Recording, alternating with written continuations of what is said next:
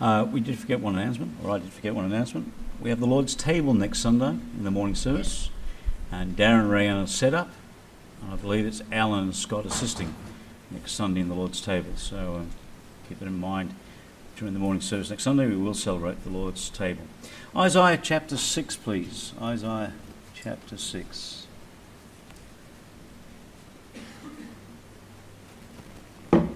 And let's look to the Lord in prayer. Gracious Father, we thank you today that we can come together to study your word. We thank you that you've given to us this precious book. We thank you, Father God, that we can trust it. Father God, we know that its truth is absolute. And that, Lord, because we have a God who's the same yesterday, today, and forever, your word remains the same. So, Father, the truths of old are the truths of new. Pray that, Lord, today as we open up your word, that you would speak to us through it. You would challenge us by it. We pray that, Father God, that you'd use it to minister to our heart's needs. Pray, Father, as always, that you'd allow me, as your servant, to be used of you. Lord, you give me that clarity of thought, that simplicity of speech, that, Lord God, today your word might go forth in power to your glory. We ask now that you bless our time in your word. Guide our time, Father God, in this place, this day. And uh, just use us to your glory, we pray in Jesus' name. Amen. You know, we're living today in a country that has become irreverent or ungodly. Society in general has no respect for God. For the most part, mankind has rebelled against God. Today, many scholars refer to the era in which we live as the post Christian era. We're no longer identified as Christians in name. The sad circumstances developed because we as a society have forgotten the awesomeness of our God. You know, there is no doubt that God is majestic, God is almighty, and according to Isaiah, God is holy. But for the most part, we've lost sight of that fact. You know, when we take a photograph of someone, we don't want to see their hands and their feet, although sometimes when we take a photo, we get pictures of hands and feet rather than the face. But when we take pictures, we want to see a person's face. And so it is with our vision of God. He desires us not to see his hands or his fingers, which denote his power and his skill, nor even his throne, which indicates his majesty. The way in which he wants you and I to remember him is to remember him by his holiness, which is the attribute that most glorifies him. Psalm 111 and verse 9 says, Holiness is his name.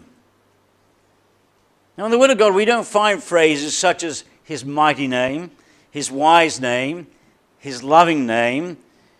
But we do find Scripture quite often reminds us of his holy name. And today, as we come to the next in our series on the character of God, we come to the attribute of God's holiness. In Isaiah chapter 6 and verses 1 through 8 here, Isaiah found himself in the throne room of God. And here he comes face to face with God and face to face with the holiness of God, and it changes his life forever. Now, we're going to consider this passage over two weeks this week, and then in two, two weeks' time, when I'm back on Sunday morning, we're going to consider this passage, Isaiah chapter 6, verse 1 through 8. We're going to have a look today at the vision that Isaiah saw, the vision of God, the vision of God's holiness that Isaiah saw. And then next time, we will look at the response to the vision. The vision of God in verses 1 through 3, and the response to the vision in verses 4 through 8. But this morning, let's consider the vision of God in Isaiah chapter 6, verses 1 through 3. In the year that King Uzziah died, I saw also the Lord sitting upon a throne high and lifted up, and his train filled the temple. Above it stood the seraphims. Each one had six wings. With twain covered his face, with twain covered his feet, and with twain did fly. And one cried one unto another, and said, Holy, holy, holy is the Lord of hosts. The whole earth is full of his glory. As Isaiah enters into the throne room of God, Isaiah looks and he sees and he hears the angels singing. And they're crying one to another, Holy, holy, holy, the Lord is the Lord of hosts. There in verse 3, they declare the holiness of God. Someone has said that just as all the colors of the spectrum come together to form the pure white light which illuminates our world, so all the attributes of God come together into His holiness. Of all the things that you and I know about God, of all the attributes that we know about God, one of the ones that's hard for you and I to get a handle on, one of us, one of those attributes that hard for you and I to focus on, perhaps even one of the most difficult, is that of His holiness. Because holiness is one of those uncomfortable attributes.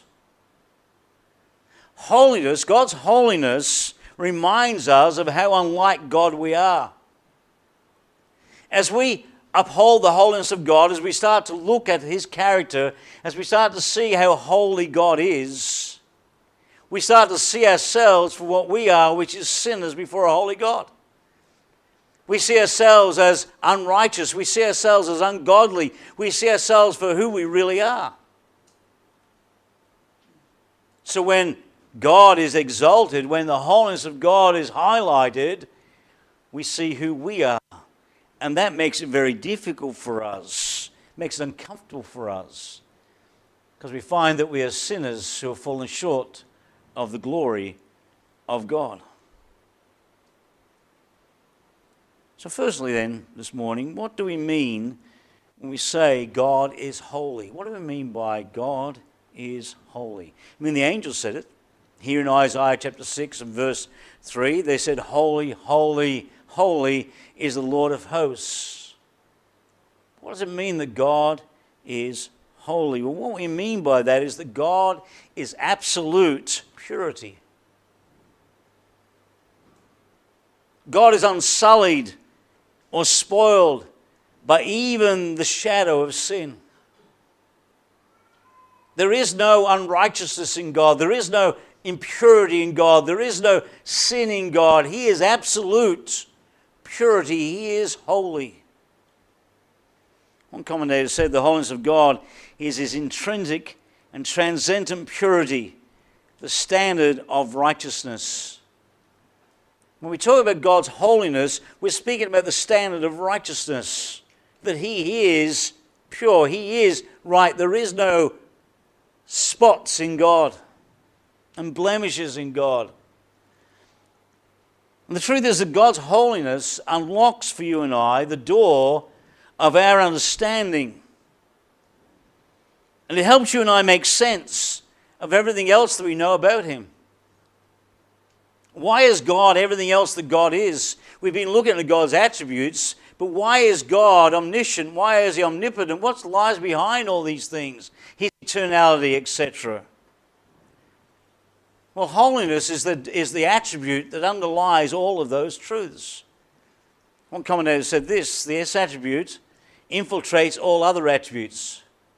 God's holiness is the glory of all of his attributes.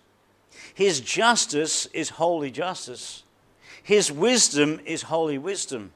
His power is holy power. His truth is holy truth. His goodness is holy goodness. God is glorious in His holiness. See, everything God does and everything God is emanates from the fact that God is a holy God, that there is no impurity in Him that he is absolute righteousness, and everything, therefore, that God is, and everything God says, and everything God does emanates from that very truth that God is holy. Therefore, if we want to know God, if we really want to understand this God who loves us, if we really want to understand this God who created us, if we really want to understand this God who sent his Son to die for us, that we might have eternal life, then we must understand God's holiness.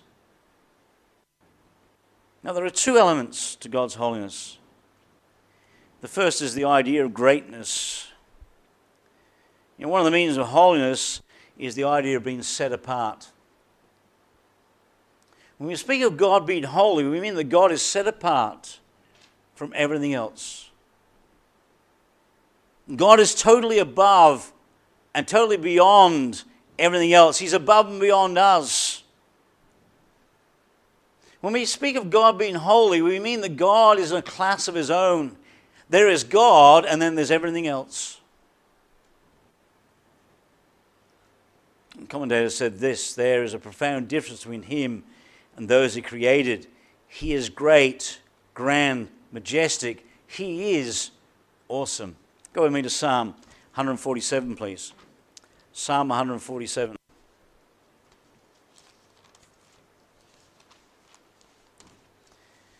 Psalm 147 and verse 5 says this Great is the Lord and of great power, his understanding is infinite. Go back to Psalm 48.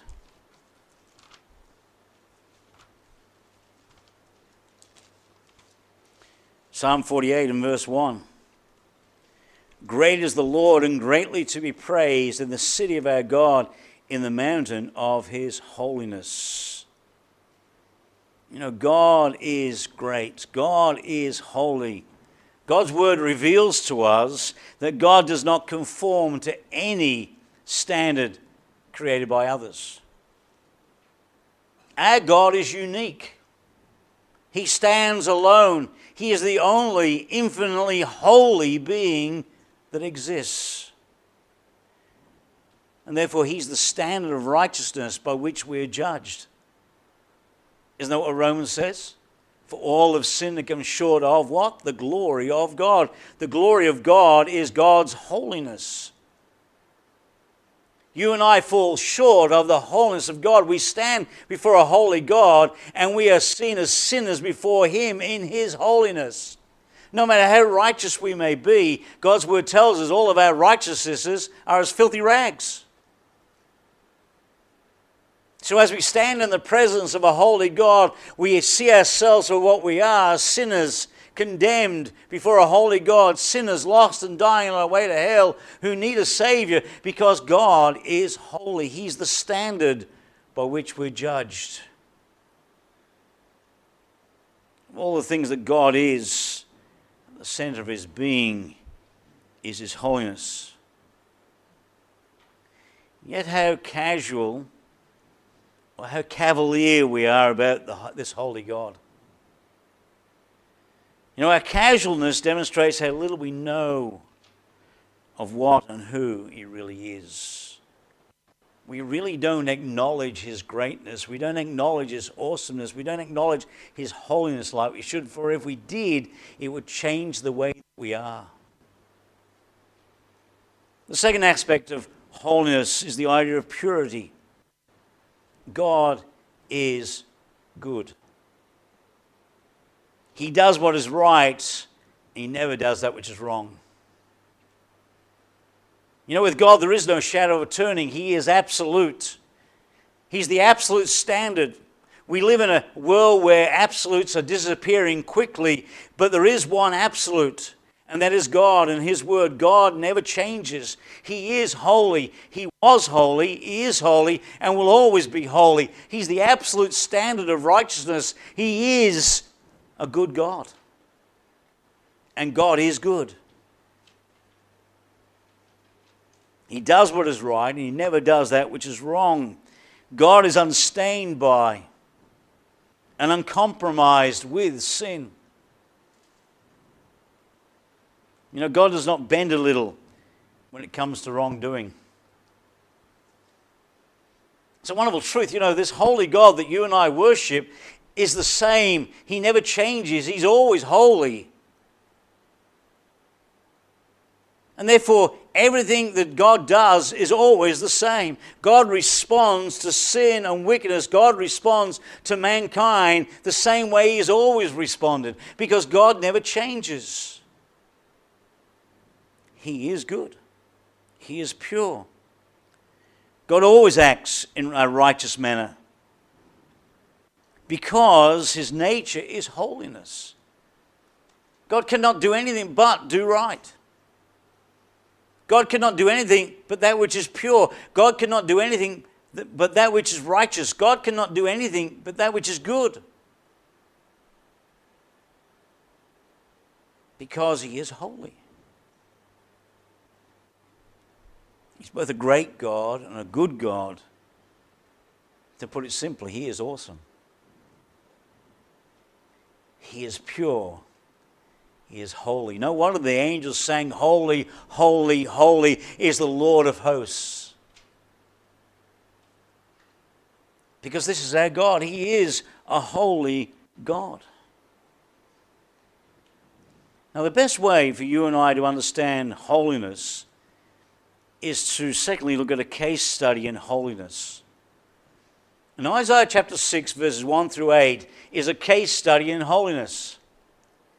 If you and I really want to understand the effect that holiness, the holiness of God, the effect that our holy God ought to have upon us, Isaiah chapter 6 and verses 1 through 8 is that case study. Now, the context of Isaiah chapter 6 is that Israel had just passed through a, success, a successive evil and despicable kings. And sandwiched right in the middle of all those evil and despicable kings was a king by the name of Uzziah. Among these wicked kings was a good and godly king. Uzziah reigned for 52 years in Israel. And we know from Scripture that Uzziah worshipped God. And he led Israel into godly living. But he had one flaw. Uzziah was prideful. And as he comes to, towards the end of his reign, he thought he would top off his reign by burning some incense to God himself, which, of course, was the job or the domain of the priest alone. Go back with me to Second Chronicles, please. Second Chronicles 26.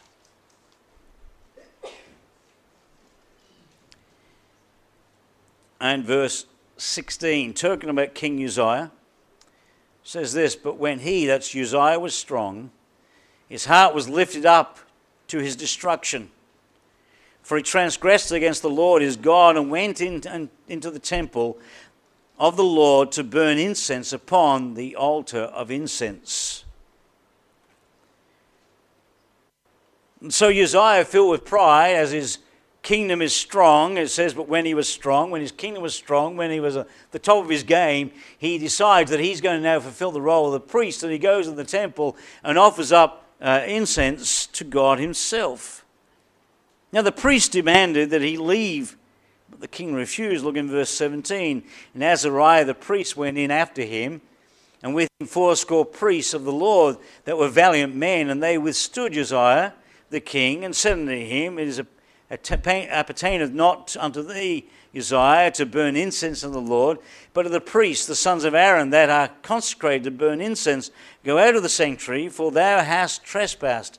Neither shall it be for thine honor from the Lord God.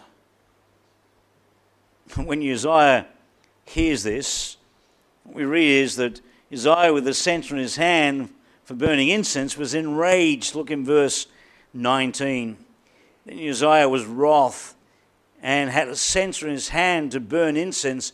And while he was wroth with the priest, the leprosy of him rose up in his forehead before the priests in the house of the Lord from beside the incense altar.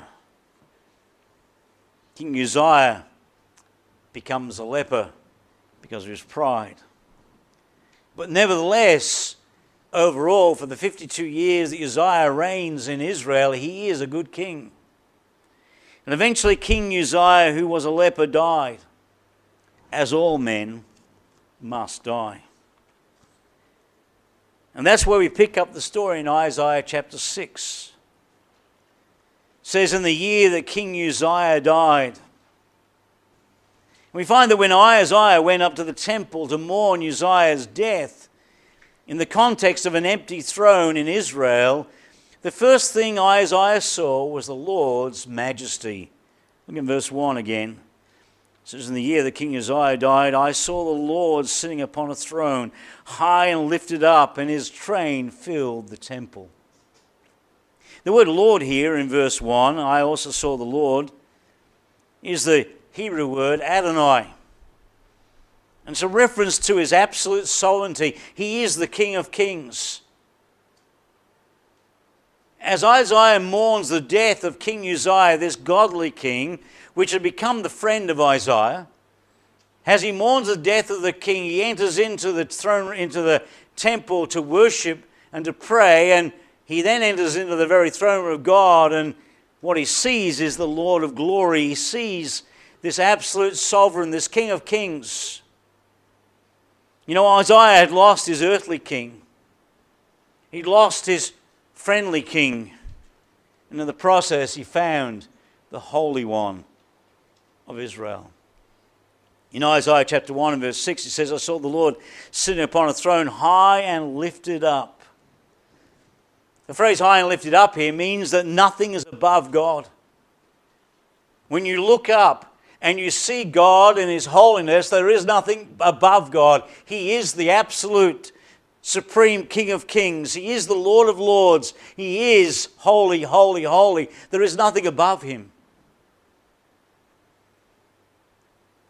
And what Isaiah is saying here in verse 1 effectively is this In the year that we lost our human king, I saw the real king high and lifted up. You know, it may have looked to Isaiah as if everything was falling apart. For 52 years, a great king had been on the throne. Israel had been led into worship. Israel was serving their God. And as he dies, it may have looked like everything was coming to an end, everything was falling apart.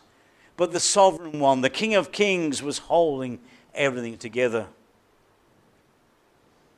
For his kingship is influence superior to that of Uzziah or anyone else in the midst of this time of chaos with the death of the king, God makes a personal appearance. As Isaiah mourns the death, the loss of King Uzziah, one commentator said, God revealed himself as the sovereign one, the one who is greater than all the kings. The king is dead. Long live the king. The king may be dead, but the king of kings still reigns. Therefore, there is no reason to panic. There is no reason to worry. There is no reason to be uh, mournful. For God is still on the throne. What a glorious truth. This great king, King Uzziah, is dead. And Isaiah is mourning the death of this great king. And you can almost imagine the emotions wondering what's going to happen next. This godly king is gone. What's going to happen next? And God says, Don't worry, I'm still on the throne. There's no need to panic, there's no need to fear. I'm still on the throne. And then, chapter 6 and verse 1 describes God's exalted position for us. It goes on to say, He was high and lifted up, and His train filled the temple. You imagine what it must have been like for Isaiah to see the Lord high and lifted up and the train of his robe filling the temple? The Hebrew here literally means this the train of God's robe literally filled every section of the temple. As Isaiah sees the Lord high and lifted up, as he sees the King of Kings, as he sees the supreme ruler of the universe, as he sees the Lord God himself in all of his holiness, and he sees this vision, he sees the train of the King of Kings filling the temple.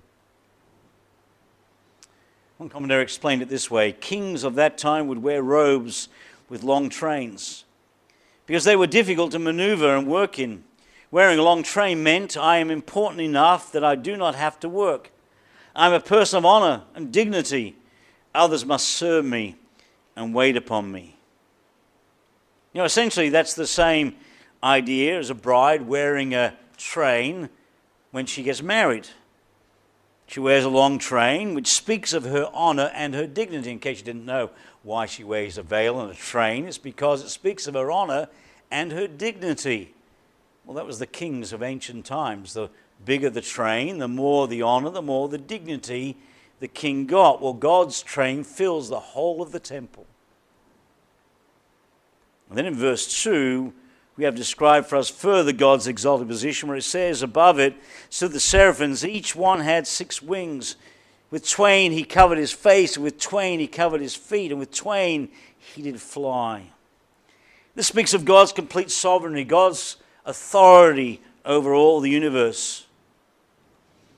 Here we see a group of angels whose sole purpose is to worship God and to attend to his holiness. These seraphim were created for one purpose and one purpose only, and that is to be around the throne of God, to attend unto his every need, and to attend to his holiness. That's why they're there. The word seraph means burning ones. And the seraphim are creatures who are created to attend the heavenly court. That's their sole purpose. They covered their faces because they were in the presence of holiness.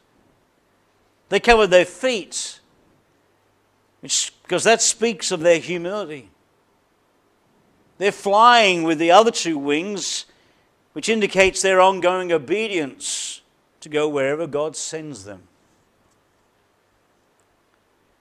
But the most incredible thing is not their appearance, but it's their message. Because you know, they sing the greatest hymn of the Bible. In verse 3 And one cried unto another and said, Holy, holy, holy is the Lord of hosts. The whole earth is full of his glory. They sing, Holy, holy, holy, three times to the thrice holy God to indicate the complete holiness of God, the fullness of the holiness of God. The Trinity of God, God the Father, God the Son, God the Holy Spirit. Holy, holy, holy is the Lord of hosts. The whole earth is full of His glory. What a song. One commentator commented this way He says, When we want to emphasize the importance of something in English, we underline, use italics, boldface, or capital letters, and an exclamation point or two. But the Jewish people use repetition when they wanted to emphasize something. To say a word three times in succession is to elevate it to a superlative degree. When the angels say, Holy, holy, holy, they are emphasizing the breathtaking splendor of God's holiness. You haven't got it yet, God is holy. And as these angelic beings, the seraphim, look at God upon his throne, with his train filling the whole of the temple, as they fly around, they're declaring the superlative nature, the breathtaking splendor of the awesomeness, the holiness of God. You know, Jesus used this form frequently in the New Testament to get emphasis. He would say, True, verily, verily, or truly, truly. This was like shouting, Now hear this. Or don't miss this. Now, obviously, every word of Scripture is important. But in this passage, when we read, Holy, holy, holy, it is saying by the repetition that this is super important. This is the central focus of the, this message. This is the central focus of this vision. As Isaiah sees the Lord high and lifted up, and his train filling the temple, the thing that's significant is not the seraphim, but it's the message the seraphim have of God's holiness. Only once in all of the Bible is an attribute of God repeated three times. The Bible never says love, that God is love, love, love. Never says that God is light, light, light. By the way, God is love, but it never says He's love, love, love. He is light, but it never says He's light, light, light. He's truth, but it never says God is truth, truth, truth. God is mercy, but it never says God is mercy, mercy, mercy. But God's word does say that God is holy, holy, holy. You see, the holiness of God in this passage is lifted to a place of primary importance. The holiness of God is the totality of all of God's attributes. As we look at our God, as we exalt Him, as we see Him, we must see Him in the beauty of His holiness. We must see His greatness. We must see His purity. We must see His holiness. He is a holy God. And His holiness is the chief attribute of God. Out of holiness, everything else emanates, everything else flows. From this attribute of God's holiness flows all the other attributes. The reason why God is righteous is because He's holy. The reason why God shows mercy is because He's holy. The reason why God shows grace is because He's holy. The reason why God does everything God does is because He is holy. Calls attention to His majesty calls attention to the fact that God is so great that He's above us, so much greater than anything you and I can conceive. It points to the eternal difference between God and man. As I said earlier, here is God in all of His holiness, and there is us. And as we stand in His presence, we see ourselves in all of our unrighteousness. We see ourselves in all of our filthiness. We are sinners before a holy God. And the wage of that sin is death. Because God cannot overlook sin. God cannot just ignore sin. He cannot just dismiss sin. Sin stands contrary to his nature. God must deal with sin. And that's why God's word says the wage of sin is death. Unfortunately, the verse goes on to say, But the gift of God is eternal life through Jesus Christ our Lord. Because of what Christ did on Calvary, where he died for you and I, he satisfied the righteous demands of a holy God. He satisfied God's holiness when he died on Calvary. He died in your place and mine, and dying in our place. He then could offer to you and I eternal life. He could offer to you and I sins forgiven. He could offer to you and I salvation in Christ. Because Jesus Christ is God manifest in the flesh. He is the God man. He is perfect God, perfect man. And as the perfect God and as perfect man, he could die in the place of mankind upon the cross of Calvary, which he did. And in doing so, he satisfied the righteous demands of a holy God, so that God, in his mercy and his grace, could say to you and I, Whosoever shall call upon the name of the Lord shall be saved. But the reason why we need to be saved is because God is holy. The last phrase of verse 3 says, The whole earth is full of his glory. The word glory here refers to his splendor. His glory, his splendor is all around us. And his glory, his splendor reveals to us his holiness. If we were to know God the Father, if you and I are to get a glimpse of Him, then you and I must understand His holiness. Somebody said the reason Christians are so powerless today, so distant from intimate knowledge of God, is because we've ignored the holiness of God. Now, next time we're going to consider verses 4 through 8, and we're going to consider Isaiah's response to the vision of God's holiness. But today, as believers in particular, we need, before we can respond to God's holiness, we need to get a vision of our holy God.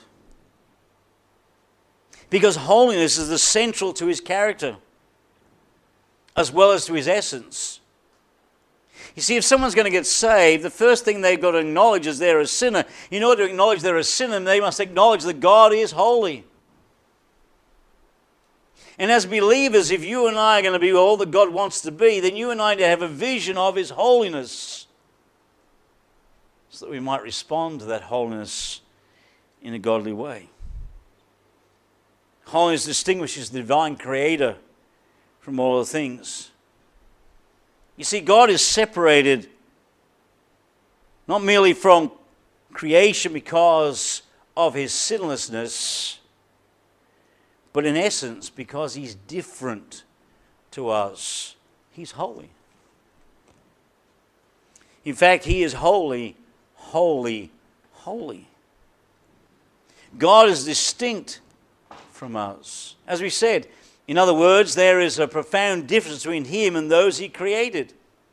Wholeness means that God is, in, is transcendent, he's unique, he's superior in his greatness. Simply put, God is in a class by himself. He has no equal.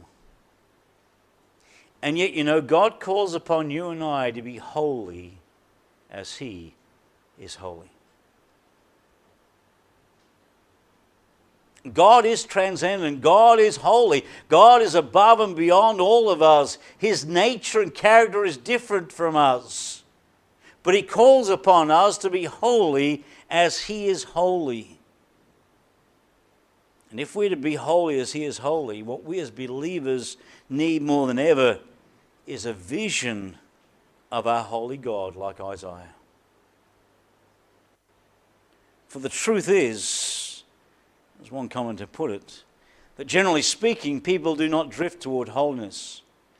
We drift toward compromise and we call it tolerance. We drift toward disobedience and we call it freedom. We drift toward superstition and we call it faith. We cherish the indiscipline of a loss of self control and we call it relaxation. We slouch towards prayerlessness and delude ourselves into thinking we've escaped legalism. We slide toward godlessness and convince ourselves we have been liberated. But what we really need is a vision of our holy God so that we might be holy as He is holy. Gracious Father, we thank you today for your word. We thank you for this vision of our holy God. We thank you, Father God, that you are holy, that you are absolute holy, and that, Lord, we should rejoice in you, and that we should exalt you in the beauty of your holiness. Lord, help us to get a vision of who you are, a vision of your holiness. So, Father God, if there's anybody here who doesn't know you as their Savior, they would see themselves before a holy God as sinners, unclean, undone, in need of a Savior. And they would cry out to you in faith, believing in the Lord Jesus Christ so that you might save them, deliver them by faith. For those of us who are saved, Father God, help us to get a vision of your holiness, that we might indeed be holy as thou art holy. Bless now as we close, we pray in Jesus' name. Amen.